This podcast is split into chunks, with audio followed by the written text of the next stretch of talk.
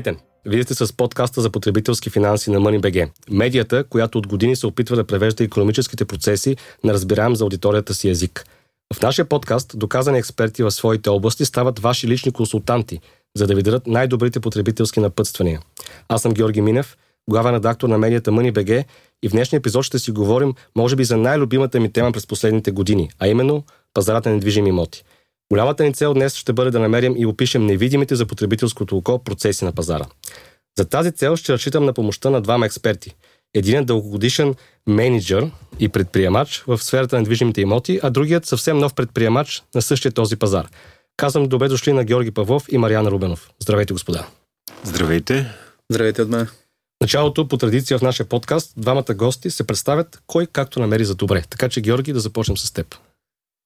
Институционално ще се представя. Аз съм изпълнителен директор на Realto Group, най-голямата група от агенции в България и също съм като предприемач инвестиран в IT проекти, свързани с имотите и там съм известен като създател на българското проптех общество, проптех БГ. И аз бих добавил тук, като може би един от най-разпознаваемите лица от сферата на движимите имоти. Поне за мен като човек от медийния свят. Често давам интервюта, да. Не знам защо, но журналистите ме канят редовно. И явно, явно те харесваме. Явно си полезен. И до мен още е Мариан Рубенов, който може да не го познавате, но той сега ще се представи. Човек, който е а, с опит като брокер и вече и като предприемач в на пазара на движими имоти. Здравейте от мен, Мариан Рубенов се казвам. Съосновател на Capital Property Group. Сравнително нова фирма на пазара за недвижими имоти. На две години и половина сме. А, юрист съм по образование. От чисто юридическа гледна точка имотите представляха интерес за мен още преди години. Така и стартирах с тях. А, след това вече търговската част се оказа, че е по-скоро в кръвта ми. А и като един динамичен пазар, разбира се, събуди в мен огромното желание да се развивам в него. Справям се добре и смея да кажа, че съм успял да помогна доста хора, които да се справят добре в този бранш. А, голямата ми горест е, че съм развил към момента екип, който е феноменално а, добър и много добре сплотен. От колко време си на пазара, ако, ако броим частта преди а, създаването на компанията? А, може би от 2017. 2017 имах период, в който съвсем случайно бях търсен доста често това да помагам юридически да се случват сделките. А, след това, комуникирайки и срещайки се с доста брокери, реших, че а, имам потенциала и интереса да се развия и в търговската част на, на целия процес. Работех а, в една от големите компании на, на пазара немалко време. Явлена, може да, да кажем спомена, мога да, тук да, си казваме в, всичко с Точно така, в Явлена работех, една така, добре развита компания, устоява доста време на, на този пазар, постигнала големи резултати. Тук може би е момента да им благодаря за голямото ноу-хау, което са ми дали. По стечение на обстоятелства, с, започвайки на 20-та година и някои промени често структурни в компанията, а и в световен мащаб заради пандемията, а, така се наложи да, да стартирам свой път, заедно с съдружници, разбира се. И така, всичко се получава добре към момента. Интересен е пазара, продължаваме да, да се движим в него. Със сигурност е много интересен, затова и сме се събрали почти винаги, когато пишем, говорим, показваме темите свързани с имотия пазар, те намират огромен ефект у аудиторията и интерес у аудиторията. Тук обаче е място да кажа, че има четвърти човек в студиото. Това е моят колега Борисов Петров, когато хората от читателите и зрителите на MoneyBG предаването познават добре. Той е редактор в MoneyBG и новинар в предаването. Здравейте от мен, Борислав Петров съм и съм в ролята на ко-водещ на този интересен подкаст, който вярвам, че всички ще слушате с интерес те първо, защото те първо ще ни гостуват много интересни гости.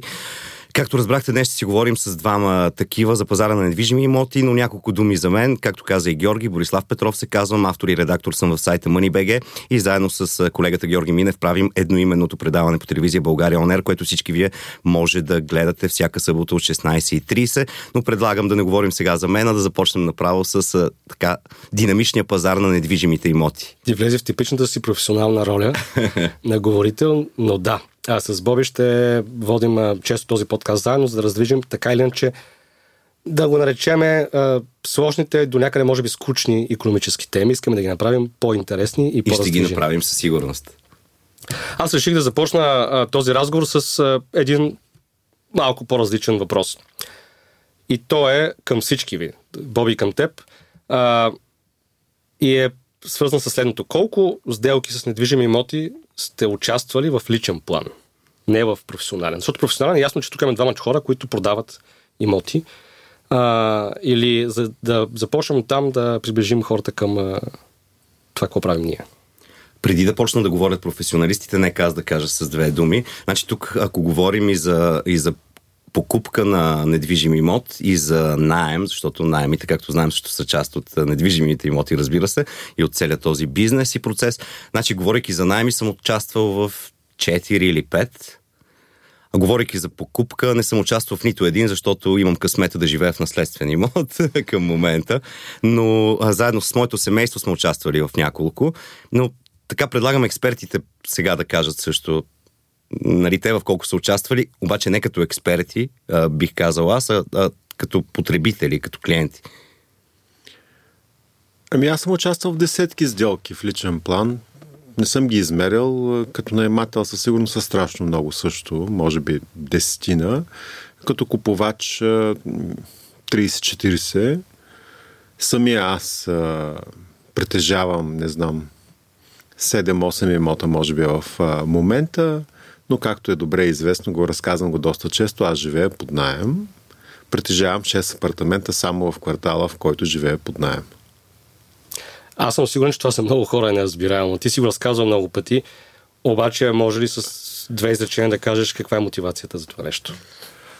Мотивацията ми е, че аз съм динамичен човек, обичам да се сменям жилището на 4-5 години и това е много по-ефтино и лесно, когато живееш под найем. Избирам жилищата си според етапа, начина и желанието ми за начин на живот в конкретния момент и правя много бърза промяна. В рамките на 30 дена си избирам ново жилище и се пренасям физически там. И това ми доставя нарастващо удоволствие от живота.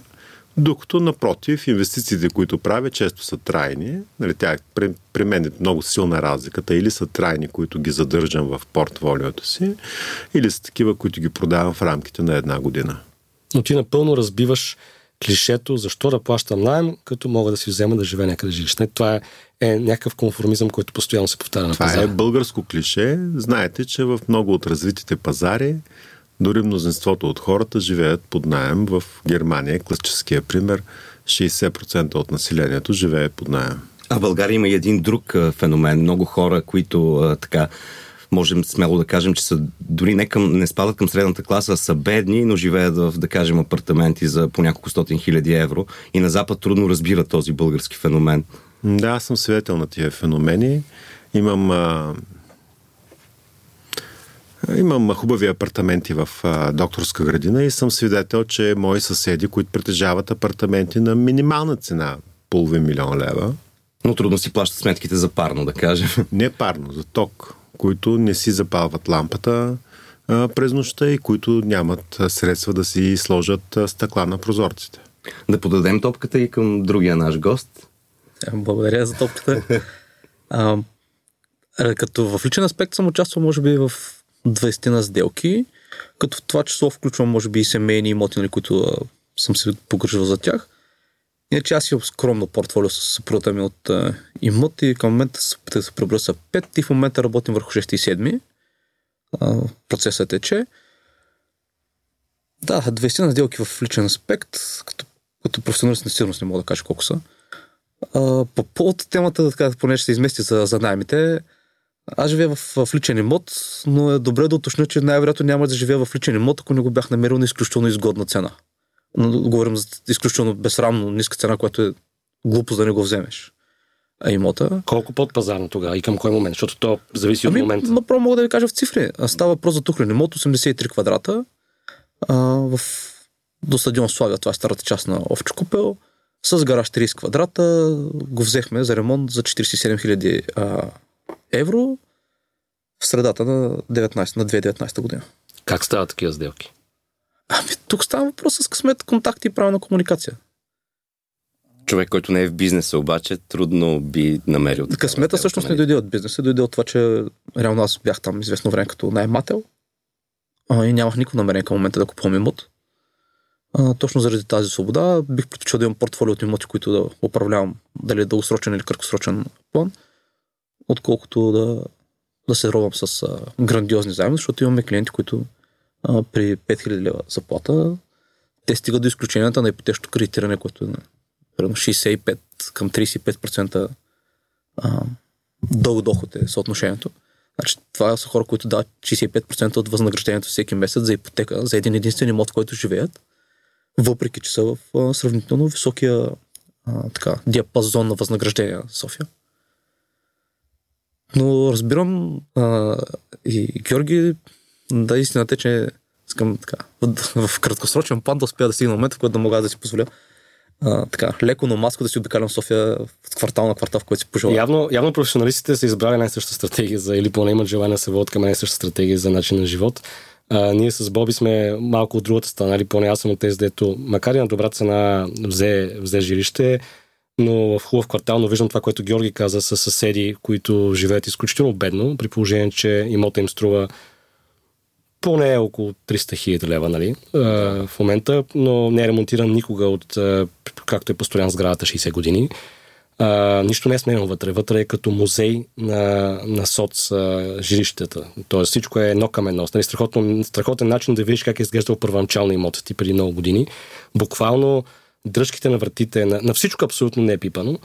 А, и нали, това показва някои хора как не оценяват или поне може би не могат да, да вникнат достатъчно къде живеят, какво могат да, да, да, да притежават и как могат да го реализират. И въобще както как гледаме на имотите, защото ти, Мариана, каза и Георги казахте за това, че сме по-склонни да купим имот, да се заробим в кавички или пък не с някакъв с кредит, който не ни понася, защото кредита, който ни понася е окей, но кредита, който не ни понася може да се окаже твърде опасен.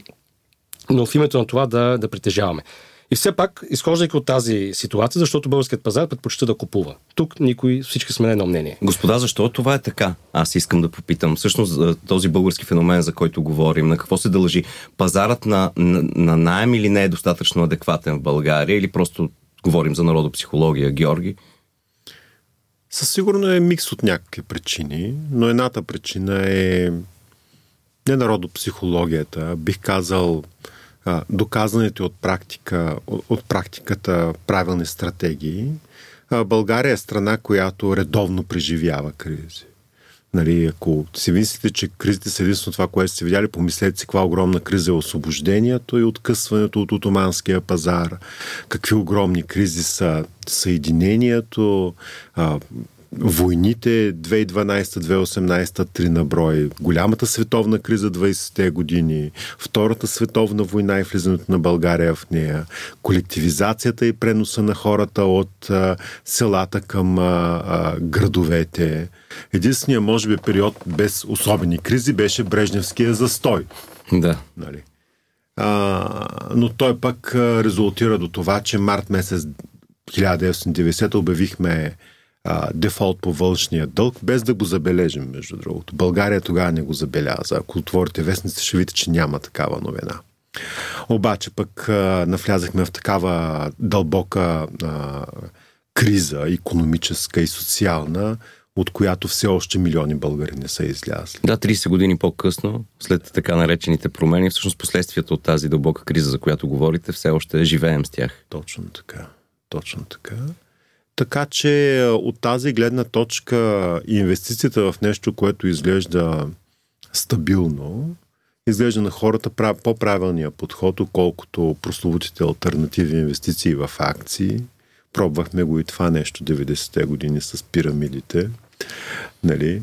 А, възражда се сега инвестициите в криптото. Не особено секси тема последния един месец, струваме се. Ние готвим и такъв подкаст, за да обясним какво точно се случва там и нали, за какво се внимава. След големия възторг. Това трябва да е серия от подкаст. То там трябва да бъде да, повече и трябва да намерим и хора, които... имотите в последните няколко стотин години, населението горе-долу са понаучи какви са рисковете. И независимо от това, защо казвате тези хора живеят в недобре поддържани жилища, които не отговарят на стандарта им. Защото въпреки това с дългите с имоти не са лесни. Тежки са. Бавни са. С неясни рискове.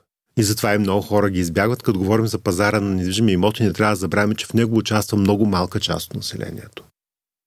в силните години до 20% от населението, в слабите 10% от населението, което обърнато означава, че 80-90% от населението не участва на пазара на имоти, поне в покупките. И все повече, с оглед на цените, вървейки нагоре, ще, участват все по-малко хора, ако броим доколко са достъпни жилищата. И аз тук искам да ви насоча да дадете вашия коментар къде се намира пазара според вас към момента. От гледна точка, Мария може да каже тук от гледна точка на брокер на място, който следи постоянно сделките, който участва през неговата компания, защото а, може би да, българина познава слабостите и силните страни на, на имотния пазар, но най-вече сякаш му прощава всяка криза. Сякаш нали, не простихме кризата на, на, през банките 90-те години на акциите, обаче на имотите всичко е простено, защото а, са някакси наш любим актив, което няма лошо. Което няма лошо. А, споделям тази народопсихология. Има логика. Но, Мариане, ти как би описал ситуацията, в която се намерим в момента, чисто пазарно, докъде сме стигнали, какво се случва на терен и какво забелязваш ти? И Мариана ще допълня, Георги, до кога ще растат цените нагоре? И можем ли да говорим за балон? Един въпрос, който няма как да не ти го задам. Така, ще се позволя една крачка назад да върна, понеже това защо българ не предпочита да купува и да купува и основно да. се насочва в имоти. А, това сме си говорили даже и с Георги, съм убеден. Имотите в чисто в исторически план са доказано растящ актив. И не само у нас, а, дори да е, нали, идвайки, заминавайки с различните кризи, те а, правят различни сътресения, но линията е възходяща през този цял период. Освен това, имотите са доста по-лесно смилаема материя, предвид, че а, за съжаление, като народ имаме ниска, според мен, а, економическа и финансова а, култура, да не говорим вече за управление даже на, на активи, който влиза в така, малко повече подробности на тези аспекти. Докато имотите си, си остават сигурно, може да го видиш, да го пипнеш, нещо, което дори за хора по-низко образовани, по-страхливи а, е ясно. По до кога ще растат цените на имотите? До декември, Въпро... до, до 23 декември. До 13 съм го Това е въпросът сигурно за милиони. А, не мога да ти отговоря на този въпрос. А, моличен... Всичко зависи от пазара, нали? По-скоро тук ни е интересно нас да видим и да представим слушателите какво се случва на терен. Мисля, какви са настроенията, какво усещаш ти. Дали аз като човек, който ти прави мониторинг на имотите, на, на обявите от много години, хоби ми е, както си го проверявам почтата всеки ден, почти всеки ден преглеждам имотите. Просто имам си някакъв такъв собствен а, начин да усещам какво се случва. И аз усещам, че някакси се появяват май повече предложения на по-висока цена, сякаш продавачите се опитват в последния момент или поне последните месеци да продадат своите имоти, които като за последно е, така да го кажа. Опитвам се а, да създам собствената си дисциплина, затова да се водя изключително много по, по статистика и а, цифри, което разбира се носи и своите рискове, но а, ще се насоча към статистиката, която ние имаме като компания. А, последните три месеци, а последните три седмици, прощайте, а, търсенето на имоти е спаднало малко на 20%, което показва едно охладняване. Същевременно а, имоти, които излизат на пазара за продажба, продължават да бъдат с високи нива на, на, на цени, ценовия диапазон. Но пък от друга страна, връщайки се назад през годините на моя опит, винаги началото на летните сезони е имало такова стъпление. Дали това съвпада с сезона или съвпада с все по-често преговарящата се ситуация, че лихвите и по а, депозити, съответно, и тези по ипотечни кредити ще се вдигнат, а, започва да, така, да кара хората да изчакват, да стоят на стендбай, да видят каква ще е следващата стъпка и следващото развитие на пазара. И въпрос вече на, на усещане и тълкуване. Питаме за балона. Аз лично смятам и сме си говорили това даже и в предаването Манебег, засегнахме. Аз лично не смятам, че има балон, защото поне от информация, която аз имам на книгите, които съм чел и запознайки с историята на, различни пазари, не само на, движими, на движимите имоти, балоните винаги се сформирали от рязкото и еднолично поведение на големите играчи в а, тези пазари. Докато в момента виждаме едни високи и растящи цени, една силна динамика в последните месеци, година, която е продиктувана както от економически предпоставки, така от социални и политически. Както у нас, така и навън.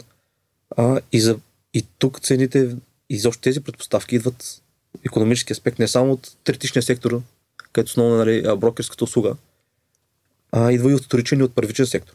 Ако погледнете и в световен мащаб, който да е, който да е съответно сегмент от първичния сектор, ще видите, че там има динамични и драстични ръстове. Също въжи за вторичния сектор на преработването. Кои са нормално- първичния и вторичния сектор? Дай да уточ- уточниме. Първичен сектор е това, което, грубо казано, взимаме сурово. Копаем в мина. Вторичният сектор е индустрията, която обработва това, което ние сме а, взели от тази мина. А третичният сектор е този, който вече използва създаденото или услугите. Ти говориш за суровините, в случая може да го сравним с строителните материали. Говориш после за самото строителство като такова. Като работна ръка и вече и самите услуги. А, И които третото вече услугите, където и, и ти влизаш като с твоята компания. Говорейки за това, обаче има ли или няма балон, ваши колеги в Западна Европа все по-често през последните месеци говорят за така нареченото паническо купуване на недвижими имоти а, сред хора, които нямат точно нужда от даден имот в момента, но притеснени от случващото се в Украина, от войната, от кризата, от а, инфлацията, а, всъщност инвестират в недвижимо имущество, от което нямат нужда. Има ли такова нещо и у нас? Аз споменах преди малко и за а, социални фактори, Да. да. които влияят, също и за политически. Макар и инфлацията, за която всички говорим да е а, по-скоро економически, а, така, економическа предпоставка, тя има своя социален оттенък. И разбира се, много хора гледат да затворят парите си в нещо. Споменахме по-рано, че имоти са лесно а, смилаема материя, сравнително лесно смилаема. А, това, разбира се, покачване на търсенето води до силно най-стария инструмент за високи цени. Нали? Да. Аз искам тук да уточним и. Георги да каже неговото мнение. За тези, м, това, което ти подаде като топка. Три седмици, последните три седмици от, от твоя опит, твоята статистика казва, че има отдръпване, което е доста кратък период за бавния пазар на имоти. Мисля, три седмици са абсолютно нищо. А, и това, което нали, Боби коментира за по принцип паническото купуване, което се наблюдаваше като генерално като някакъв ефект през последната година-две. А ти как виждаш този микромомент сега в, на пазара на имоти, в нежилищни имоти, най-вече в София и в големите градове? Сега първо да кажа, че пазара на имоти е пословично непрозрачен. Той има обективни причини за това, защото стоките, които се продават на него, са всяка индивидуална и различна. Нали? Един и същ апартамент на втория и на четвъртия етаж могат да предлагат различно качество на живота и различна цена. Но и другата причина, е, че в България никой не полага особени усилия да изсветли този пазар. А, факт е обаче, че според мен дори не от а, нали, последните три седмици, ми от последните два месеца има спад на новото търсене, което е много добра новина. Добра новина. Да, ще ви кажа защо. Защото това пък, което се случи преди това, в първото три месече, а, не е здравословно за пазара. Преди войната, последните месеци преди войната, имахме наистина много голям ръст на цените. Излезеха тия дни данните на НСАИ и за най-големите 4 града средното покачване на цената за едно 3 месече е 6%, което може да го сметнете колко е за една година. Това е неустойчив темп. Неустойчив темп, имайки предвид, че а, ръст имаше и миналата година, и по-миналата година на цените. Причината за това е много проста. Ние пък ще намерите в статистиката на БНБ. За първо три месече са отпуснати кредити 40% повече, отколкото за първото три месече на миналата година. Тоест при висока база имаме още по-голям ръст на ипотеките. Така че не знам дали има балон на имотния пазар, но има нещо недобре работещо в ипотечния пазар. БНБ многократно изказваше притеснения за това, въвежда мерки, т.е. те още не са влязли в сила, те ще влязат сила есента и началото на следващата година. Тя няма много инструменти за действие. Но това не е добре и това не е балансиран пазар. Балансирания пазар е той, в който търсенето и предлагането са относително уравновесени и а, ръста на цените по-скоро следва економическата логика, т.е. ръста на себестоеността, ръста на покупателната способност и така нататък. Мариана, ти съгласен ли си с това? Съгласявам се напълно, но понеже казахте, че подкаста а, ни дава свободен език, Абсолютно а, така. като юрист ще се върна за това, че е доста непрозрачен пазара. И тези 6%, които не виждаме статистически, не са 6%, повярвайте ми. А, високите цени принудиха хората да търсят альтернативни методи за това как да се спестяват. А... Те са 6% за едно 3 месече. Да, да, да. За- Отново, за 3 месеца говорим. Те не са 6% със сигурност, са значително повече. А, в MoneyBag имахте една статия за това, че цените на имотите в София спадат преди около 7-8 месеца, според информацията на агенция по вписванията. М. Да. Агенция описването 10 сделки има за 9 от тях реални, нали? Без да е моя статистика, съвсем грубо казвам. А, заради силния пазар, в който се... Ето обаче да, да вметна тук, че тя е единствената официална а, Да, така. единствен официален източник на данни за този пазар, ако не се Така е. Толкова много сделки минават не на реална стойност, а, че това изкривява статистиката до такава степен, че излиза, че имат те поевтиняват, което е абсурдно. Между другото, хубавата новина е, че аз съм правил изследвания за големите градове. Вече повече от половината от сделките са на официална стойност. Една от причината е ипотечното кредитиране. Другата е изсветляването на пазара на труда. Така че, ако агенция по вписванията започна да публикува данните не за средните, а за медианните цени. И аз като математик нали, ще наблегна на разликата между двете неща Давай. данните ще бъдат много полезни. Медианна цена или медианна стойност е тази, на която половината от стойностите са по-малки от нея и половината от стойностите са по-големи. А, а средно аритметичната е тая, която знаете с единия има зеле, другия има а, свинско и средно имаме свинско с зеле. Така че в цял свят, ако погледнете цените, които се обявяват и в Штатите, и в Англия, размера на ипотеките и така нататък са медианни, а не average.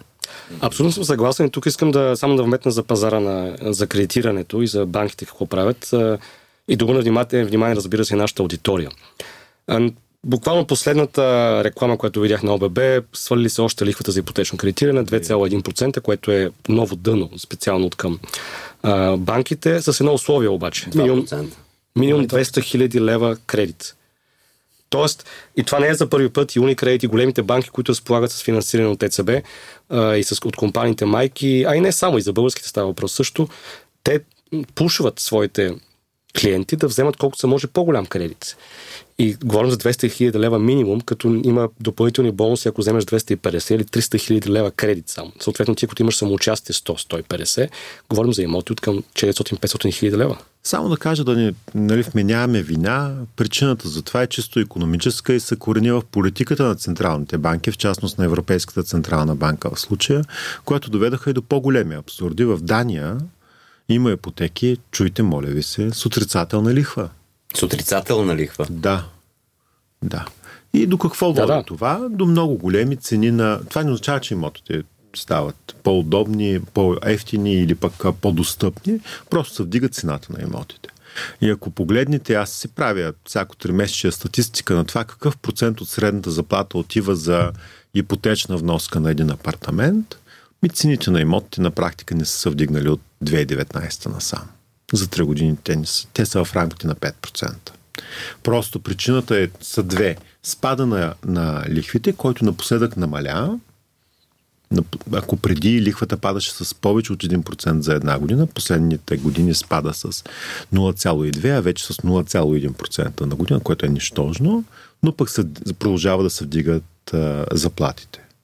И последните данни, които си спомням за София, за средната заплата брутна, е 2200, над 2200 лева средна заплата, което означава, че като се върнем на тия 20%, които участват на пазара на имоти, те имат значително по-високо възнаграждение, обикновено и са семейни, така че трябва да умножим дохода по две и се получава една доста добра картинка, ако си продавач на имоти, че може наистина да вдигнеш цените и има кой да ги купи. Да, имаше Това, разбира се, няма да е вечно. Нали? Ако погледнете, ако карате кола, ще забележите, че като се изкачвате по един хълм, не виждате зад хълма.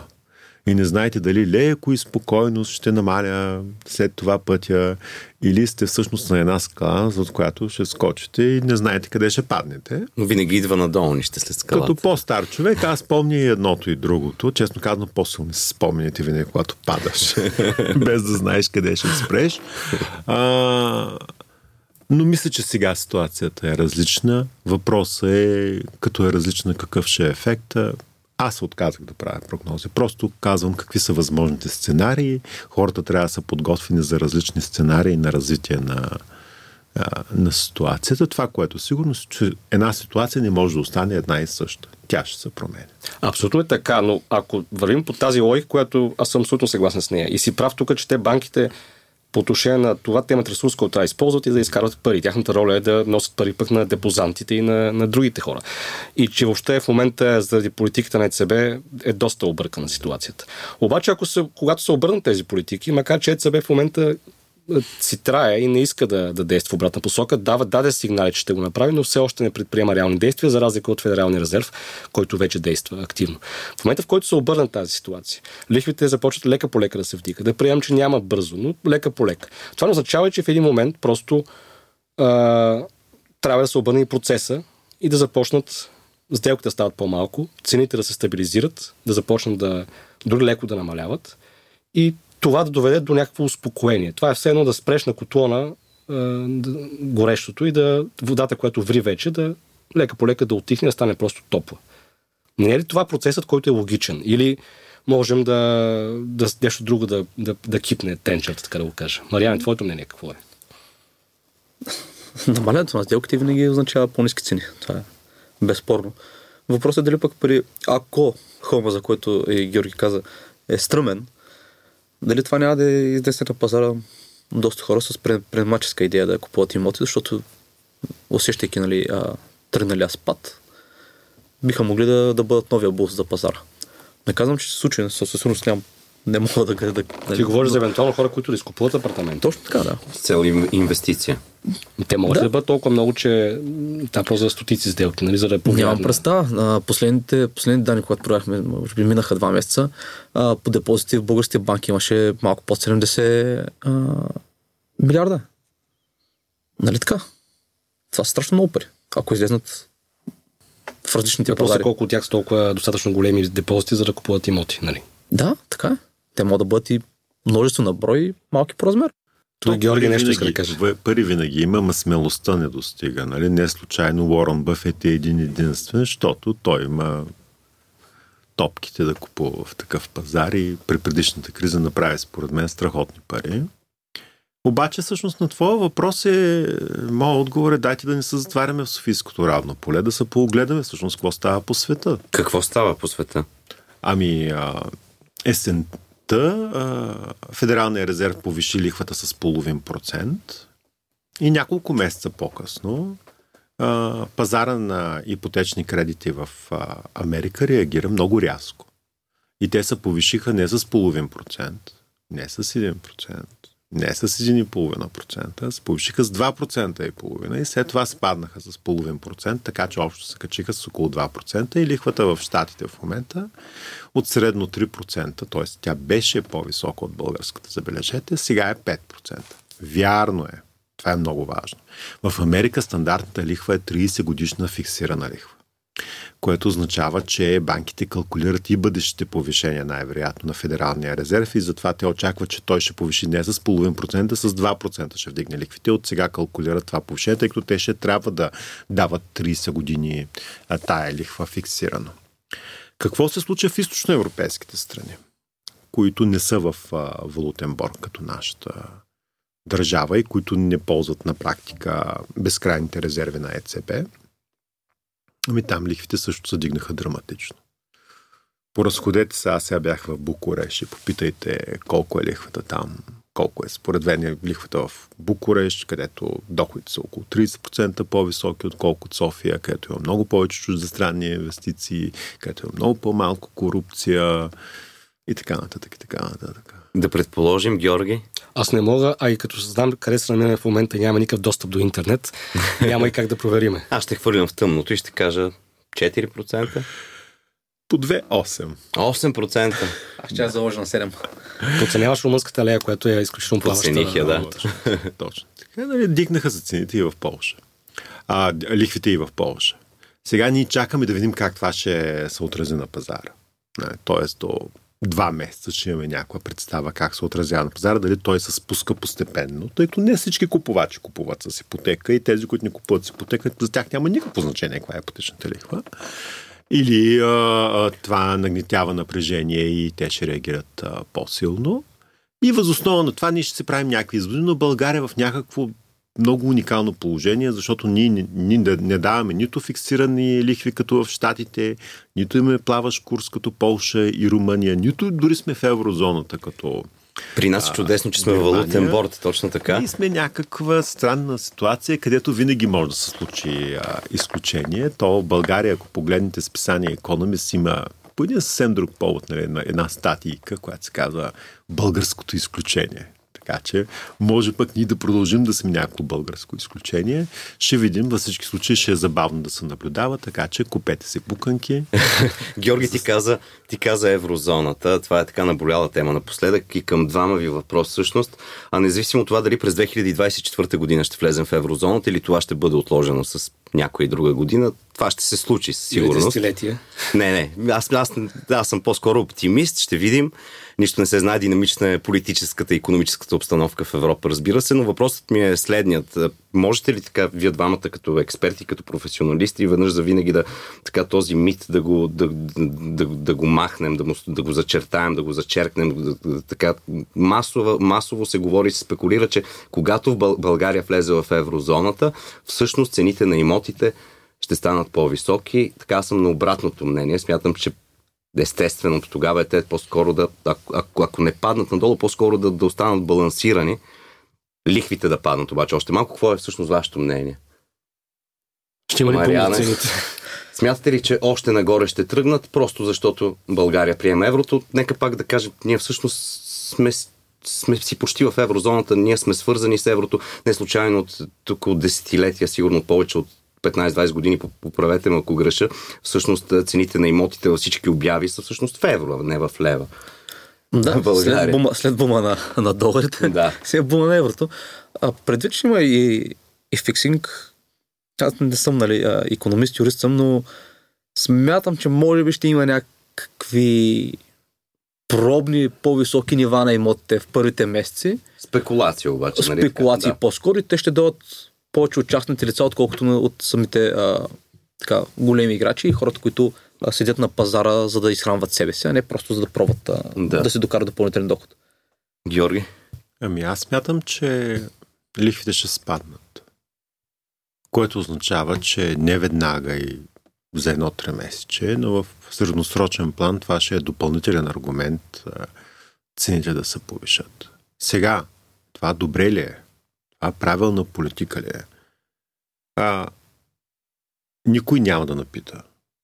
И всичко това ще бъде решено в Франкфурт, дори не в Брюксел, в Франкфурт. Ние дори няма да разберем кой всъщност е взел това решение, какви аргументи е взел и така нататък. Но който и да го вземе, ще мисли много повече за Германия, Испания, Италия и Франция, отколкото за България и то какви да са лихвите в Плевен, пък какви да са лихвите в Смолян и какви да са лихвите в София. Но и точно за това се мисля, че лихвите ще са по-низки. Тъй като ние ще бъдем в едно семейство, където ще са по-силни економика от нашата, които функционират добре при по-нисък риск и по-низки лихви. Което гръцкият пък пример показва, че това не е добра идея. Със сигурност лихвите поевтинява с някакво ниво спрямо нивото, в което си бил прият, mm. просто защото ресурсът в еврозоната е по-ефтин, калкулира се по-нисък риск, както казваш ти. Това дали ще е полезно е друга тема. А, но видяхме между другото с Харватия как а, когато някой реши в Франкфурт да те приеме, може да те приеме, когато реши да не те приеме, може да не те приеме. Така че, Боби, така е. аз лично мисля, че вратата там е отворена и така ще остане дълго време. Това е лично мое мнение.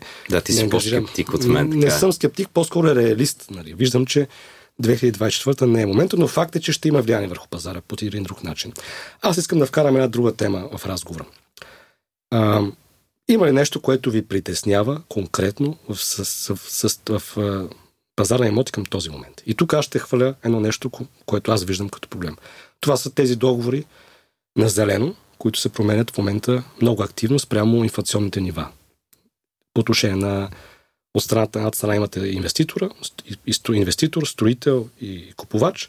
В един момент купувач се оказват с или в най-лошия случай с развален договор, или в по-добрия случай с индексиран договор. Колко масова е тази практика в момента? Какви, какви грижи създава и въобще какво може да се направи? Може би първо към Мариан, защото той също има не е един такъв случай от... Това всъщност е новата най-гореща тема в имотния пазар, специално говорейки, нали, чисто на, на, на терен работата. Доста специфики излизнаха. При нас специално се появи много работа. Бяхме потърсени както от хора, които а, са частни лица, закупили, изключили предварителни договори с а, инвеститори. Така бяхме потърсени от инвеститори, които търсят правилния начин, по който да индексират. А, тук е добре да, да сложим на масата и двете страни. Не вземам ничия от тях, но е добре наистина да, ги- споменем, защото в един случай, когато преди две години започна изключва предварителни договори на по 800 евро, а, при целия ръст не само на строителните материали, на работната ръка, а, на така че продължаща и все по-бъркана а, данъчна система. А, промените в ипотечно кредитиране много инвеститори ползват а, не ипотечно, а кредитиране, кредитиране. инвестиционно кредитиране. А, в един момент инвеститорите спадат в ситуация, в която или трябва да анексират, или не могат да довършат сградата. Разбира се, има и тези, които нямат никакви преценения, просто виждат възможността да изкарат много повече пари го правят. От друга страна, слагаме и частните лица, които са вложили едни средства и в най-грубия, в най-грубия език са дали един безликвен кредит на един човек, който да си построи сградата. Също, което са получили обещания за имот. Обещание за имот.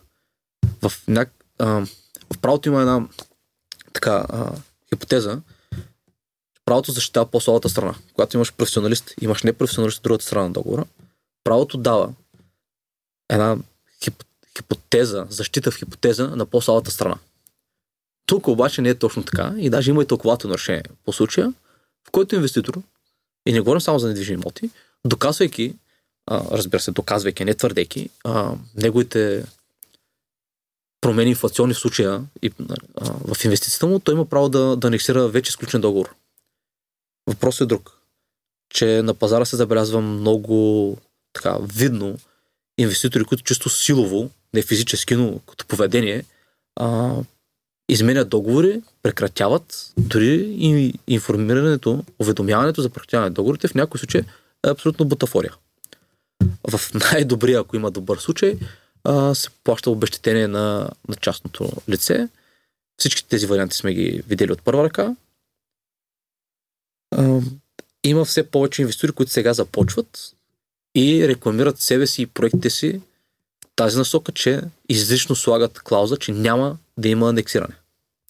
Като имате предвид, че така клауза много трудно се пише, въпреки че звучи елементарно, защото въпреки, че е написана чисто на база инфлация, а не на други а, търговски предпоставки, пак може да бъде променена цената, ако не е направена правилно. Аз ще да попитам, това не, може, не е ли нищожна клауза?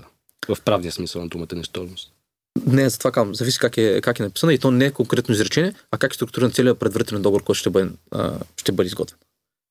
Ние в момента започваме проект на две сгради. Едно от нещата, които със силно залагаме, е абсолютно забрана за индексация от страна на инвеститора. М, Вие слагате забрана, обаче един от а, големите компании на пазара, аз тук няма да я кажа, просто защото после да няма оплакване а, и понеже информацията е от трето лице, не съм видял лично аз, така че не искам да цитирам нещо, което не е 100% проверено, но от един клиент казва следното. Ако платите максим, колкото по-голяма сума в началото платите за имота си, на абсолютно кота нула, даже няма първа копка, даже не е ограден терена, Да. а, толкова по-малък шанс да бъде индексирана цената. За какво и да реч? Ако платите в началото 90%, 10%, върху останалите 10% може да има до 10% увеличение спрямо инфлацията до края на, на договора. Тоест това те бута да, да затвориш колкото се може повече пари в нещо, което все още не се е случило. И не е ли това точно началото на, е да го кажем условно, на край на проблемите? Тоест набутай колкото се може повече средства, иначе ако набуташ по-малко, ще имаш а, 10% до 10% увеличение на цената в следващите две години. Аз разглеждам тая криза с новото строителство като нещо много хубаво, което се случва, защото хората ще научат нещо важно. Както 2009 година разбраха какво, че имотите биха могли да спадат. Това е ценна информация, която хората трябва да знаят. А, Много ценна информация. Нали? Сега научаваме, че другата страна може да не си изпълни задълженията. Нали, в един договор, който е за N на брой години. Нали, поне две години. И това е полезно да се знае. И въпросът, който трябва да зададат хората, кой ще ги защити. Нали? Едното, едното нещо да ги защити економическата логика, т.е. да се потърси някакво решение, което е печелившо и за двете страни. И а, второто нещо е да ги защити закона. И двете трябва да бъдат развити постепенно. Каква е добрата практика? Първо, добрата практика се вика какво се прави с бизнес имотите. Що с бизнес имотите? Ами, защото там от двете страни не са граждани и бизнес, а са бизнес и бизнес. И те се договарят, и двете страни имат яки адвокати, и двете страни имат а, много голям опит, а пък много често те и двете страни са международни компании. Така че съвсем знаят не само какво се случва в България, ами по целия свят последните 150 години. И там има клауза за индексация. Но тя не е шанс. Никой не казва, нали, собственика на една офис сграда да каже на наематели се, абе има шанс да ти повиша по-малко или повече найема. Не, те се договарят много силно и се слагат много ясна и обективна клауза за индексация. Тя с кой индекс е свързана? На потребителските цени, на европейските или ще са българските, зависи от различни фактори, но важното е, че това е някакъв обективен а, индекс както е някакъв обективен индекс, индексите, които имаме при ипотечното кредитиране, които също забележете, че като казваме ще се повишат лихвите, това означава, че те ще се променят в рамките на, на срока на ипотеката. Така че практики има в това отношение. Трябва да бъдат възприяти от двете страни, да се наложи някаква добра практика, кой индекс се използва. Съвсем спокойно това може да бъде индекса и на потребителските цени, и на цените на производител. Има в НАСА и, НАСА и такива индекси и да бъдат а, използвани двете страни, за да има по-голяма економическа логика в двете им вза... взаимоотношенията. Второто нещо е закона. Все таки обаче има опасност от строители копърки. Как да ги разпознаваме обаче? Как да ги разпознаваме? Ми, с реномето им. Нали? Колко години са на пазара и колко пъти са правили такива мушенги. А, това е единия подход. И другият е да защити закона. И да каже, това е забранено да се прави, защото е опасно за хората. И в много страни а, не се продава на зелено в нашия, по нашия начин. Гражданите не дават пари на строителя, докато апартамента не е готов. Дори ако му дават пари, те стоят в специална сметка в банката и те се използват, тази пари се използват единствено като обезпечение, за възоснова на което банката отпуска кредит. Тоест отношенията са само банка, а, банка девелопър банка и девелопър, докато гражданин е сигурен, че ако не са построи сградата, ще се получи абсолютно всички суми, които е платил. Окей, без пропуснатите ползи, ама а, това е напълно достатъчно като а, сигурност. Кой мисли в тая насока, мога да ви успокоя абсолютно никой. Чудесно. А той тук има възможност за банково обезпечение или това, тази дел, как се казваш, точно да, да банката да гарантира и да... Но няма економическа логика. Ако ти може като строител да получаваш безплатен, нерегулиран а, поток от пари от гражданите, ще е много трудно да се въздържиш от това. Тук искам да вметна само наскоро стана известно един случай, в който възрастни хора, двойка загуби 150 хиляди лева или 140 хиляди лева на строеж. И колегата Светли Иванов и при него той покани човека, който ги намери. И той разказа историята на тази възрастна двойка, които те са дошли от Стара Загора и с спестяванията си са решили да... Носейки ги кеш. Nосейки ги кеш, да ги дадат в една специална чанта, в която е съгравирани имената на внуците, което е страхотно само За да им себе купят си. имот тук За да им купят имот в София или поне може би да предплатят, защото те тези пари са достатъчни, може май за половин имот. Нали. Но те отиват на строежа, където в крайна сметка ги загубват и после биват намерени. парите. Някъде в младост, ако не се лъжа, един Бояна. в Бояна, точно В така, Бояна, един но- известен човек. А, Но ги намира, намира тях и им физически, връща физически. А, физически. И добре. а, тук е отраснала тази а, народопсихология и тя има много такъв романтичен елемент в себе си, но и виждаме и, и колко граничи с едни други чанти, дето ги разнасят на ало измамници. Така и до кога в кеш всъщност ще си купуваме имоти? Но и това, но и да видиш а, какво е мисленето, да отида да оставя а, тези пари на които всъщност са безочетни, безконтролни, както ти каза, нерегулиран а, заем, Да. който кредита, който строителя може да използва. А, и кога ще стигнем до момента, в който да научим този урок? И масов, да, аз бих допълнил и Георги, масова практика ли е това? Аз ще ви дам пример с така мой близък приятел, който си купи апартамент на морето миналото лято и така инвеститора, с който поддържаше а, контакти, му каза категорично, виж са, 100 хиляди лева, отиваме в банката, ти ги дърпаш, даваш ми ги, не искам да минаваме през банката, това е добре и за тебе и за мен. това мислене всъщност до кога и, и тези сделки по този начин до кога ще, ще продължават. Няколко неща трябва да се направят, което означава, че няма да се направят. А, първото нещо е трябва да се промени данъка за прехвърляне на имотите. В момента той казва, че се дължи върху по-голямата от двете суми, данъчната оценка и цената на прехвърляне. И затова хората казват, и тъй като данъчните оценки пък са пословично устарели Да. и ниски, хората казват, дайте да спестим тия 3% в София, нали? И да изповядаме на по-ниска И стоеност. пече, печели наистина и инвеститора, и клиента. но- Закона трябва да се промени но по един много сектор. прост начин и данъка да се плаща, представете си, върху данъчната оценка. Тя затова е данъчна оценка, защото се използва за данъчни цели. И трябва да се използва за данъка при прехвърляне на имоти, за който тя не се използва.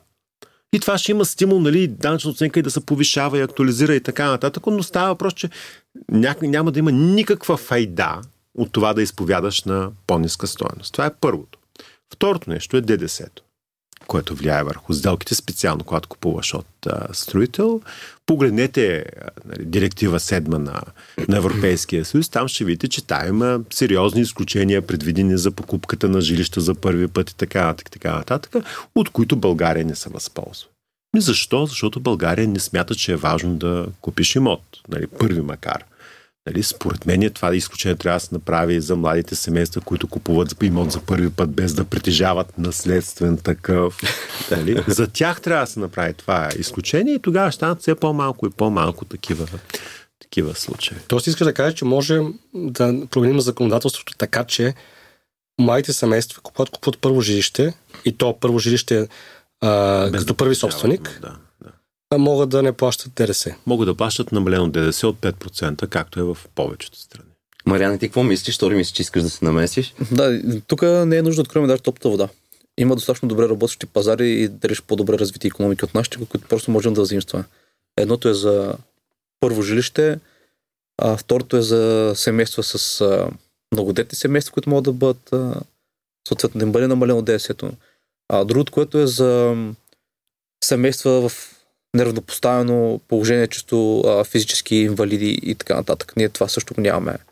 А, а може да го има и, по, и би следвало да го има. Също за студенти. Имаше банки, които се опитаха да пуснат някакви ипотечни кредити на определени по-низки специфични условия, но това пак не става въпрос за държавна политика, за някаква частна инициатива. И макар да не съм а, либертарен, за мен данъците са кражба, особено по начин, по който се а, събират и а, разходват в нашата страна. Така че а, със сигурност върху ДСО специално има какво да се, се работи. А по повод това, което кажеш, че е добре за двете страни, да се изповяда на по-ниска стоеност, това е добре, когато обаче не се нарушава друг закон и това е заплащането.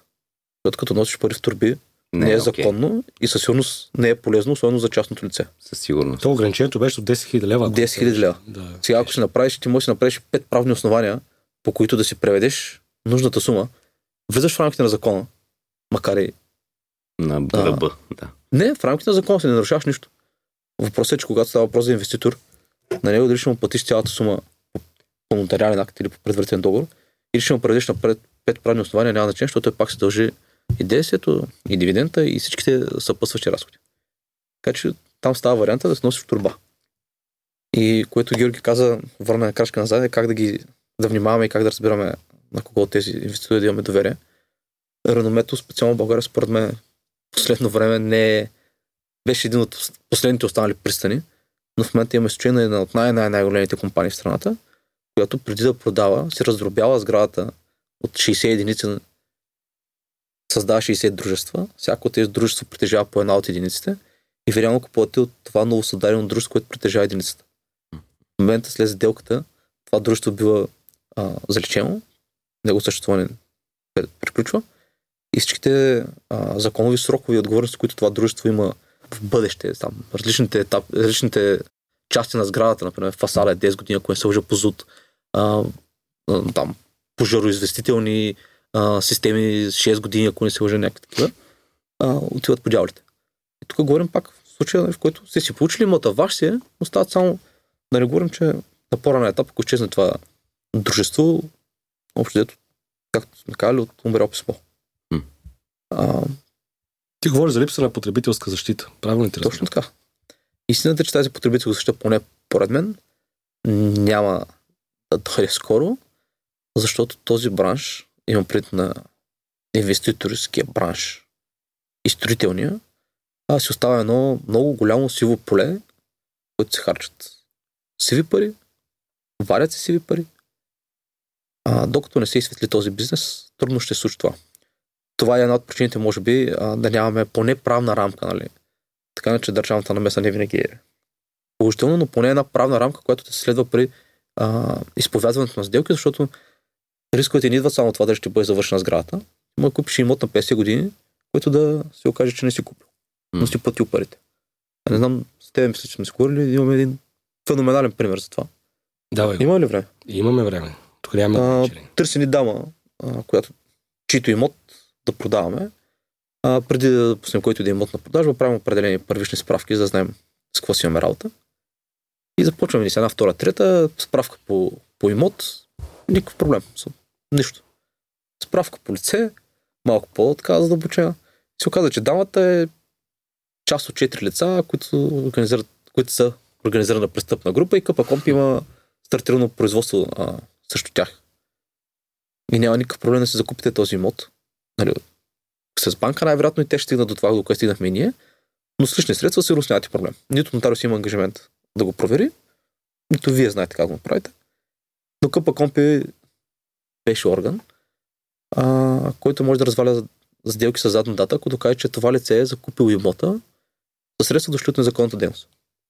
И дали след 3 месеца или след 3 години КПКОМП може да ви каже, че вие си имате нали, там, регресни иск, правото на регресен иск да стръсти парите от, от лицето, на което сте ги дали. Но дори той да има доброто желание да ви ги върне, всичките му важи 100% са запорани, а, всичките му други активи възбранени, така че и да иска няма да може да ви ги върне.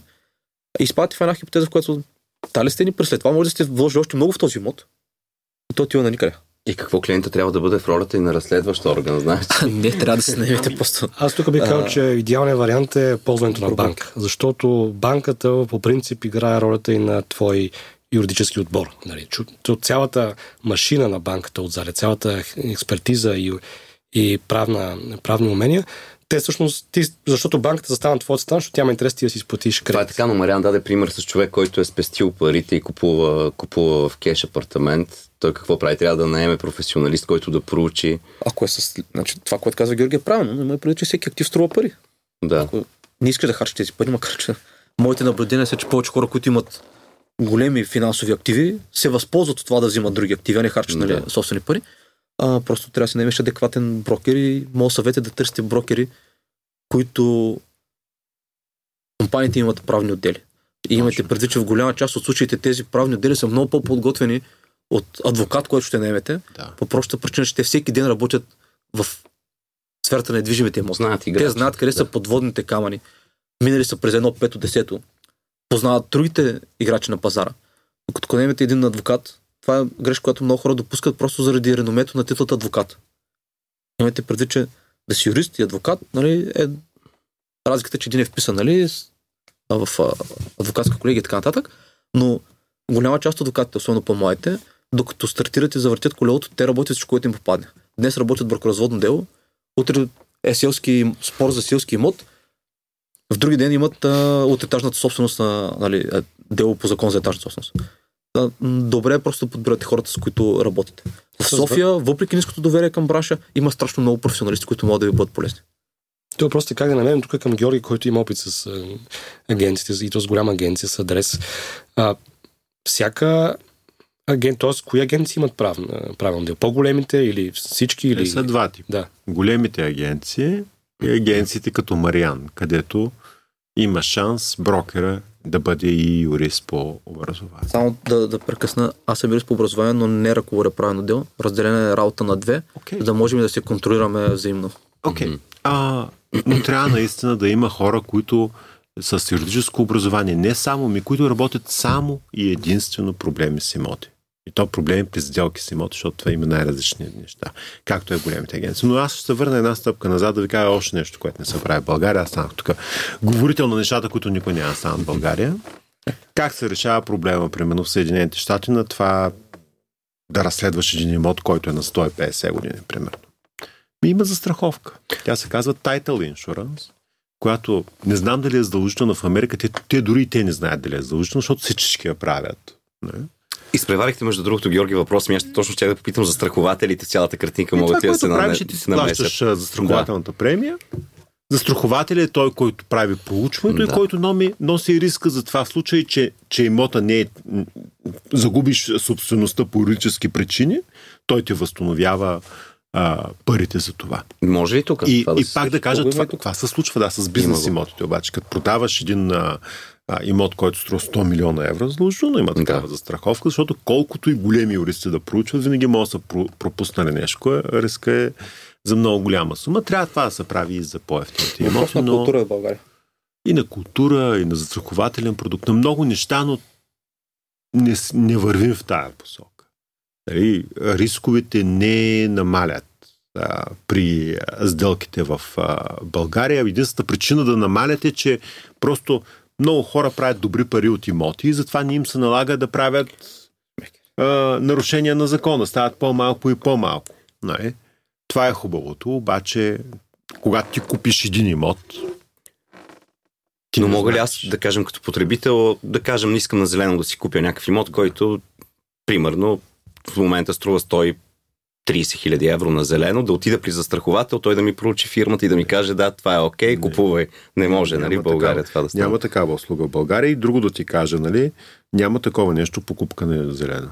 Е, Това е неправилен маркетингов израз. Правилният израз е ти искаш да отпуснеш необезпечен кредит на строител, който да, Да. ти бъде изплатен с апартамент в края на строителството. Да. Както обичам така да погледнат, така Ясно. погледнат нещата, Да. може би имаш друго отношение. Да. бе. Обещата, има, ти обеш обещания за имот. Срещу пари, които И, си дал. и, Да. нека всека пък да бъдем и, и, и, и точни, нали? Повече от 99% от тия обещания се спазват. Така е, така е. Така, Но да, ако се промени конъюнктурата, може да не бъде 99%, а 95%. И 95, да, хич не е добре за тебе, защото това са И това е достатъчно да се някои определени хора да, достатъчно. Е, да. да се почувстват в такава ситуация, за да се разчуе и да се създаде някаква...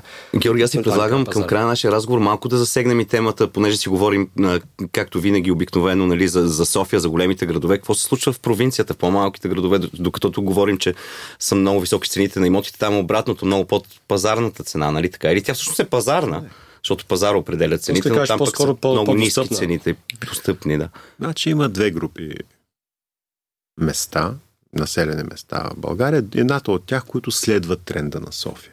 Макар и по-късно, цените и там се вдигат, ипотечни кредити се получават и така нататък и така нататък. Има градове, които на практика няма активен пазар. Ако аз винаги давам за пример статистиката на, за брой разрешителни за строеж, Значи в София има рекордно количество строеж. Ми се струва, че от социализма не е имало толкова. Последно май бяха 17 000 за година жилища биха могли да се построят в рамките на една година. Не се започват всичките. Но едновременно с това, с тия числа, може да влезете и да видите, че за, за някои области в а, България през годината са започнали да се строят по-малко от 20 жилища, по-малко от 30 жилища. Това е за цялата област. Няма хора. Нали? И те много често това са къщи даже. Да, да, много често това са къщи и това показва какво, какво огромно разделение има в България. От една страна а, социално в рамките на една общност, защото казахме, нали, 20% участват, 80% не участват на пазара, така е регионално, където концентрацията е все по-голяма. Аз си правя една статистика за съотношението на цени София-Варна. Ами, ако 90-те години, след това 2000-те години, цената във Варна понякога беше по-висока, отколкото в София. Това отдавна не е така. Отдавна не е. И аз го помня този период, когато Варна беше по-скъпа, Да, отколкото София. Да. Ние имаме офис от февруари месец във Варна и нещата там са много различни. И не са само като цени. Те процеси на сделки са различни. Даже Давай да дадем конкретика. достъп, Какво значи различно, защото от твоето глед- виждане е различно и от моето може да са различни. Ами, вижте, например, в София а, все по-така м- общо става процеса на сделката, макар и не е нали, а, нормативно установен, да включва някои етапи, които не са задължителен реквизит за сделка, но все повече хора ги правят, защото там има защита. Това е депозит, той има юридически, техническа а, и търговска функция, предварителните договори, които също не са задължителни, но пък са много важни, според мен лично най-важната част от целия процес. Докато а, във Варна не е така. Във Варна все още се случва сделки, които хората си искат ръцете и след три седмици се чакат пред нотариуса. И тук говорим за сделки, които минават през посредници. Което за мен а, е странно, меко казано, и със сигурност носи своите рискове. А, а пък иначе по повод на това къде растат цените и кои градове следват тренда, моето лично мнение е, че най-лесният показател е централизацията. Това е една точка, която малко се говори за нея, но тя също е много важна по повод растежа на цените. Централизацията в България продължава към големите градове. Особено тези, които имат някакъв а, економически така център или поне точка. А, и, и това е въпрос, който не може да бъде решен от днес за утре. Дори сега да вземем най-добрите а, примери от цял свят, как да се борим с централизацията и да започнем да го правим, то резултатът ще дойдат след минимум поколение. Това е така. Аз между другото за Варна, като казваш, аз в Руса наблюдавам нещо подобно. Хората стискат ръцете, говорят, имотите са в левове, поне помежду си, казват, че не обичат брокери, предпочитат да се разберат по-съседски или там по а, буквално по-приятелски да отидат направо при нотариуса и там да изповядат сделката и всичко да се приключи. Наистина пазара е на различно ниво, ако така го кажем. А, това няма съмнение. Аз искам тук няколко по-бързи, макар че има достатъчно време, нали, можем да си говорим още, а, но няколко такива теми, които, за които също не се говори много често, пък аз виждам промени. На първо място инвестирането в имоти с цел възвръщаемост, към, т.е. найем срещу покупка. Давам ви директно пример. Една моя позната живее на, може би, най-хубавата улица или поне от към цени на имоти, Витушка, Витуша, в най-хубавата и част, която е там пешеходната. Живее под найем от 10 години. 1200 лева найем, 80 квадрата. И сега и предлагат собствениците, които живеят чужбина, разделили са се да го купи. Първоначалната цена е 270 хиляди евро. Тя казва, окей, съм, нали, с това. Въпросът е, че аз правя бърза сметка и казвам, че този найем, 1200 лева, който е в момента, това май прави около 50 години възвръщаемост, нали, като срок за връщане на тази инвестиция. Това вече не е ли твърде нездравословно за всеки един пазар? Със сигурност, но все пак ние не знаем дали това е пазарния найем, не, не защото той, тя отдавна е сключила договор за найем и едва ли е, това е актуалната цена на найема. Но в момента бих казал, че по-скоро срока за изплащане е около 30 години, 30 и няколко години, който за мен също е дълъг период. И Причините за това са пак говорехме, за големите инвестиции в недвижими имоти и заради това доходността от найеми в България е по-ниска, отколкото в а, други страни. Създаде не заслужава ли си към този момент да се инвестира в недвижим имот с цел тази възвръщаемост от найеми? Мариан, според теб? Зависи, зависи дали ще купиш имот на пазарна цена или не. На пазарна цена? На пазарна цена не. Според мен не. Макар, че сега слушах и на Георги и предходния подкаст си говорили, неговото мнение, че възвръщаемостта в България не е добра. Ако го погледнем през периода 30 години, казваш 50 години, макар според мен без да съм експерт в наймите, даже слаби са ми познанията, 1200 лева за 80 квадрата на вичко със сигурност не е пазарния найем. Но ако гледаме през процент възвръщаемост, м- има немалко имоти, които са, са окей. Защото там имам някакви така частични а, познания за пазара в Штатите, имал съм така шанса да поживея там. Там се смята, че между 3 и 5% е добра инвестиция, особено ако си добра локация. Докато българина, който гледа през процент, от 4 надолу не иска да чуе даже. И това не е от сега. Това е преди 5 години беше. Даже преди 5 години от 5 надолу не, не, не искаше да се чуе. Аз не искам да чуя от 5 надолу. Да, ето. А, така че в тази насока според мен сме малко по, по-разглезени. Но на пазара, аз, аз лично не, в момента на пазарна цена не бих инвестирал. Окей, okay. следващ въпрос. Такива кратки въпроси, защото а, са любопитни със сигурност нашите слушатели. Кой в момента е активен на пазара? От към типове, групи, професии, хора. И примерно има ли тези, които много българи решиха от чужбина да действат и да си приберат парите в България? Не само в София, в Пловдив също се случва това нещо, на други места. А, и от Почтенска банка извади анализ, банките винаги гледам с техните анализи, те рядко изваждат детайли, но винаги са полезни, защото те имат много добри наблюдения. Казаха, че три групи са активни. IT бранш, разбира се, там няма изненада за никого, обаче още една група, която забравих, но и държавната администрация като купувачи, според Почтенска банка, разбира се. Не знаем дали другите банки също ползват Почтенска банка, ползват има такива клиенти. Това чиновниците. Та, въпросът ми е, вие какво наблюдавате, кои са активните групи, потребителски групи на пазара в момента за жилищни имоти? Мария, може би първо ти, защото ти си на терен. знач, значително увеличен процента на младите а, купувачи, ако говорим за купувачи. Хора до 25 години, които са ориентирали за това да си купят а, имот. И в огром... Ние си говорим нали, тук за ипотеки и за а, инвестиране, но разговаряйки с а, собственичката на една от така, втората, мисля, че по пазарен дял компания за а, те са финансови консултанти, за общото кредитни посредници, а, Нютон. При тях над 95% от а, отпуснатите кредити са с цел покупка на имот, който е дом. Така че а, това затвърждава, може би, и моите наблюдения, че млади хора търсят първия си дом. Все по-млади хора обаче. Да. А, основно младите сектора. И аз тук се питам, ако най-младите хора, които традиционно бяха наемателите на, на жилищата в България, ако те си купуват веднага дом вместо найем, какво се случва с найемния пазар? Ти кажа, че не си експерт по найемите, но все пак. Кажа от личен опит с имоти, които аз дам под найем. А, без, да твърд, без да казвам откъде и защо. А, последният имот, който декември месец придобих подобен, беше наед преди да влезе фирмата за почистване, без да съм изхарчил една стотинка за реклама. И то на цена а, проценти може би около 30% над това, което аз съм смятал за възвръщаемост и ми изгледала сметката. Говорим за София ли? За София по настояние на жена ми пробвахме найем, който се оказа, който според мен беше безумен. Наемата ми след няколко месеца за жал се разболя, се наложи да пътува и го освободи. Няма две седмици по-късно, но без реклама, без нищо. Просто от колеги, които знаят какво имам, същия найем. Което показва моята неекспертиза в наймите, може би при определена цени. В момента пазара на найми е преград от украинци. Това е вярно. В момента А това е друг момент, който не засегнахме Да. и също е важно да Много е прегрял от украинците, така че нормално е те влияят на всички сектори. Нали, няма значение горен, долен, среден. Участват навсякъде и предлагането няма как да се повиши бързо. Мгм. А, така че това е с найемете.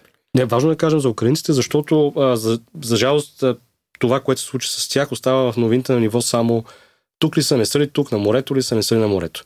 Колко влияят в момента на пазара имоти в София и в големите градове украинските граждани и защото от, и от една страна те бяха на морето, много от тях си тръгнаха, други бяха разселени към, а, нали, към други Планински бази. курорти, да. Обаче бази. със сигурност има и хора, които са потърсили възможност да останат по-дългосрочно в столицата и в по-големите А и градове. по-заможни хора, вероятно. Да, кажи моля те, малко повече за това колко влияят те на И те пазара. още от самото начало беше така. Нали? Около 100 хиляди се водеха в България и само половината от тях бяха в държавно субсидирани а, хотели, а сега държавни бази. Така че другата, другата част си бяха на пазара на найеми. Нали? Това пак някакво- дига цената, нали така? Което дига цената, да. Моя наемател в момента е украинец. А колежката, която а, го представляваше, имаше ангажимента да намери на 20 и няколко човека украинци от IT фирма, която работодател, съот- съответно, да, а, това е лице на 18 години ми е. Да. На 19 от седмица. Но ако говорим, ако свърнем за пата- пазара за покупки, кои са активните а, групи, всички, които имат чувстват стабилен доход, са на пазара. И младите хора са в някаква уникална ситуация на пазара на труда. Аз не съм я преживявал. Нито пък аз. Като бях млад. А, аз като бях млад имах голямо, голяма тревога, ще се намери ли работа. Нали, стабилно ли ще е работата ми, ще мога да ми покрива разходите и така нататък. Докато сега, особено в а, София, на практика няма безработица за човек с някакво нормално образование Така е. и с желание за работа и доходът е доста приличен. Да. И ако си решил другия фундаментален въпрос в живота си, с кого искаш да живееш, а, който пък обикновено жената иска още по-голяма сигурност и натиска за покупката на имот става още по-голяма, всъщност то, той е напълно достъпно, като получиш а, ипотечен кредит. Така че съвсем логично е младите хора в момента да искат да купят. Така, Жоро, втората група, според анализа на Почтенска банка, сега се сещам, за които ти не, не се сети преди малко, са търговците, хората от сферата на търговията, всъщност. IT Да. експертите, още хората от IT сектора, търговците и третите, както ти каза, изненадата, държавната администрация. Тя е толкова изненада, защото аз самия твърдя от доста време насам, че всъщност купувачите от държавната администрация не са малко. Не, това е мое лично впечатление, че това са хора, които а, всъщност са с добри доходи. А, тук отварям една скоба и включително и корупционни доходи. А, нали, няма какво да извън официалните доходи. По Няма тези, какво да се лъжем, така а, е. по администрацията в най-общия смисъл няма само чисти пари, има и мръсни пари. Така е. А, и тези мръсни пари, според мен, някъде трябва да се скрият. Знаем кой е най-добрият начин да бъдат а, Тук в скрити. кръга на шегата, при така голяма администрация, нормално ти да са голям сегмент от купувачите. Да, е. това също. И не чисто математически също. Нали, така, нататък. А, но до сега някакси никой не ги според. Всички казваха, винаги се започва с IT, което Да. е ясно. Сектора, който най-добре се развива в България, с най-европейски цени и така нататък. А, традиционни професии като лекари, а, инженери и така нататък, но никой нали, не казваше а, Да, чиновници, нали, държавна администрация, администрация, което а те са на изключително светли доходи, на, на реални осигуровки, нали, те са всъщност постоянно Да, няма банка, не могат да да бъдат уволнени, не могат да бъдат лесно уволнени, освободени от работа. Не само, че няма банк, която да не му отпусне кредит. А, почти всички банки, особено ако си достатъчно така адекватен с въпросите си, имат преференциални условия за държавни Другото служители. обаче обратната страна е, че нашите банки все още живеят във времената на тази економика, където са на трудов договор, Е, да, работиш на едно и също място 10-15 години и така нататък. И ако ти отиш при банката и кажеш, ме виж сега, аз нямам никакъв договор, аз съм самоосигуряващ се, печеля по 7, 8, 9, Да, аз имам хиляди такава а, история. Месец. А, доходите ми са от международни Не ти компании, от български. кредит. Всички са получени по банка. Да. И това е вашата банка. М. И те казват, чудесно, донесете ни трудов договор. Да, имам такъв пример. Аз с мой приятел, който печели много добре, осигурява се в чужбина, в Великобритания и на още пазари, отиде в 3-4 банки, мисля, че и му отказаха всичките.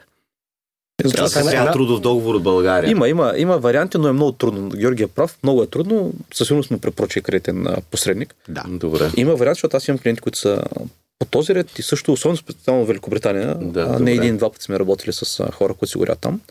Но наистина е сложно. а Това не трябва да е така. Не трябва. Имайте разбира предвид, че това са. Даже трябва да е по-лесно за такива хора.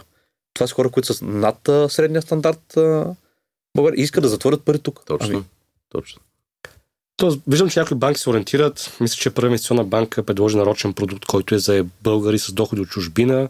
да, Нямам никаква идея как. им не е а, А, сигурно. съотносима спрямо Сигурно, аз не знам дали няма възможност пък и оттам да се ползваш от Великобритания, али тя вече не е Европейския съюз, ама от други пазари от Германия с кредит от германска банка да купиш България, не знам дали е възможно. По-изгодно, ако е потребителски си потечен. Ако върнем, ако върнем към темата за еврозоната, ще става, ще става и по-лесно нали, в един момент, когато се случи това. нещо. Още един плюс. Аз а, ви предлагам да вървим към края на нашия разговор и тук вече да ви оставя на вас последните 5-10 минути неща, които не сме изговорили, които според вас са важни. Георги, и Вие преди гледате, това. да, вие, вие гледате пазара а, от различни гледни, от хем от обща, хем от различна гледна точка, но при всички положения различно от нас двамата с, а, с Боби. А, колкото и ние да четем, както ние, така и нашите слушатели, а, виждаме, не може да видим някакви ъгли, които а, за вас са твърде видими. Така че тук е мястото, ако каквото сме пропуснали, да го изкоментираме в следващите... Жоро, допълвам Десет само преди, преди да им дадем това време. Аз имам един последен въпрос. Има ли непродаваеми имоти в столицата? Знаем, че така много имоти се продават а, в квартали и райони без инфраструктура или с обещания за инфраструктура. Има ли на тия места непродаваеми имоти или в столицата вече няма непродаваеми имоти? Няма непродаваеми имоти. Аз съм живял до факултето. Виждам, че един кандидат за премьер също си купи апартамент до Татарли, така че непродаваеми имоти няма. Много изгодно, между другото. На 600 евро на квадрат в София. На, реално на 15 минути пеша от центъра. Айде 20. А, но това, което искам да кажа на хората е, че покупката на първи, на първи апартамент или на къща, това е покупка на дом. И целта ви трябва да е да максимизирате усещането си за щастие в този дом, без да поемате излишни рискове. Моят съвет е, ако взимате кредит, вноската да бъде до 30% от дохода на семейството, така ще чувствате спокойни в дома си и ще бъдете много по-щастливи, каквото и да се случва в економиката. Живота ви в семейството е много по-важен от сключването на постоянни сделки с имоти. Това трябва да занимавате, когато имате излишни пари. Мариане, твоята формула? Абсолютно съгласен с казаното. По повод въпроса за непродаваемите имоти, съвсем скоро така в кръга на шегата, така че и палатка с документи да сложите отпред на тротуара и тя ще се продаде. А, така В че момента да, в момента да. в момент няма непродаваем имот. А, аз нещата, които продължават така, за мен най-болна тема е отново липса на регулация в бранша, като уточнявам, нали, че тя не трябва да бъде прекомерна, държава така че не е добър стопанен, но Някаква. някаква унификация за това да могат брокерите да имат ясно изразена отговорност и материална съответно, и административна. А, един процес, който да е ясен а, да се следва, така че да могат всички страни в този процес да бъдат максимално защитени, а, е нещо, което трябва да се случи. За съжаление, нито като браншова организация има някакви начинки това. Че истината, че с колеги така работим доста време върху един проект закон в тази насока, но за съжаление а, това правителство падна, пък човек, който имаше най-така голямо желание да ни съдейства, е министър в оставка вече. Който е? А, Божо, той беше на министър на Електронното управление. На, електронното управление. Него много път сме си говорили още отдавна тези проблеми. А, и така де, но надяваме се, че някога ще се случи. Та, по повод, понеже нали, трябва да бъдат потреб... съвети за потребителя, а, избирайте с кого работите. Консултирайте се. А, брокерите могат да бъдат нали, много полезни това да ви спестят време, да ви спестят пари, а и със сигурност да ви направят а, сделката с минимални рискове или пък без рискове. Но наистина правната част е мъгливата част в, в целия процес. Като започнем от това какъв е инвеститора, как да го проверите, неговата история, активите в момента, задълженията му и така нататък, минете през съвсем обикновени неща, като тези, които споменах, нали? Определени някакви а, подводни камъни, които могат да, да ви отдавят. И се стигне вече до самото финансиране за това да сключите а, добър изгоден ипотечен кредит. Нека да не се залъгваме. Говорим за ниски лихви, но има и, и доста неизгодни кредити, които могат да бъдат сключени. Това е съвета ми. Просто подбирайте добре с кого работите и, и по възможност не го правете сами. Аз, аз също много често разсъждавам по тази тема и ако мога, аз да дам своя принос към нея. Той най-вече се напишат слушателите финансовото домашно. Защото независимо колко страхотен имот купите, ако наистина е на ръба на финансовите възможности, дори то да е към момента да е окей okay за вас, защото да речем получавате добра заплата, тук отварям скоби с криптосектора. Един от големите работодатели, криптоработодатели в България, Crypto.com, който също е световен бранд, но в България има много сериозно, има над 2600 служители, които са увеличили с 70%, т.е. до 2600 за една година. Това са хора, които са били, те са били 600 преди година, значи 200 души на ново. На заплати, които а, са много над средната за София, да го кажем. Мога да кажа даже и в пъти няко, понякога. Тоест това остава едно усещане, че това благополучие ще е постоянно, когато започнеш на заплата 3, 4, 5 хиляди лева, особено първа работа или втора работа за млади хора. Но в момента тези, този, тази компания освобождава хора в България. И LinkedIn профила ми се напълни с хора, които си търсят работа. И това, което искам да обърна внимание, е, че колкото и да е добра ситуацията в момента и последните години, по-добре е да си напишеш да използваш тази ситуация, да си напишеш домашното и да не действаш само защото в момента се чувстваш добре финансово силен, а да действаш защото наистина... Мислейки за напред. Мислейки за напред, имайки, имайки, разбира се, реалната нужда от имот и то имот, който да можеш да си позволиш, а не просто максимално големия, максимално красивия, най-скъпите мебели, така че да мога да изпъкна пред моите приятели да. и обратното, да следвам техния пример. Купувайте, когато имате нужда, бихте допълнил. Аз и това, което твоя Даш Георги всъщност каза много добре, максимум 30% от доходите хареса ми това, защото масово в България много хора си дават половината, че повече от доходите и то заробвайки се в кавички или не с кредит за 20 или 30 години. Аз началото е започнах, че мълчи, в които съотношението е 65%. Има банки, които допускат подобно да. съотношение. Така е, аз даже, когато аз започнах с моя кредит, всъщност бях на около половината, абсолютна грешка. Мога да го потвърдя. грешка, защото нали, под натиска давай, давай, нали, вземай, нали, имот, който просто не ти е. Сега съм окей, okay, но аз имах шанса, че ситуацията не се влуши нали, време. Така че а, не говоря да правя и от първо лице, не само от, от това, което много неща сме изчели. Благодаря много за този разговор.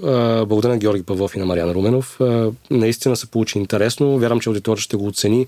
Истината, че тази тема и генерално за пазара на движими имоти, аз винаги говоря с удоволствие и може да стоим тук 3 часа още. Със сигурност, да, но пък час и половина почти вече си говорим. Мисля, че време да достатъчно. Се беше след, много интересно. Известно време, като минат достатъчно много неща, които да бъдат изкоментирани, можем пак да се съберем.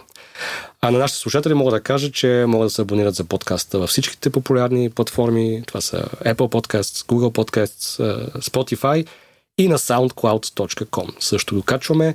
Разбира се, в MoneyBG, в секцията лични финанси, също качваме статии по подкастите. Благодаря ви за вниманието. Благодаря и аз. Четете MoneyBG и гледайте България On Air, нашето едноименно предаване MoneyBG също така.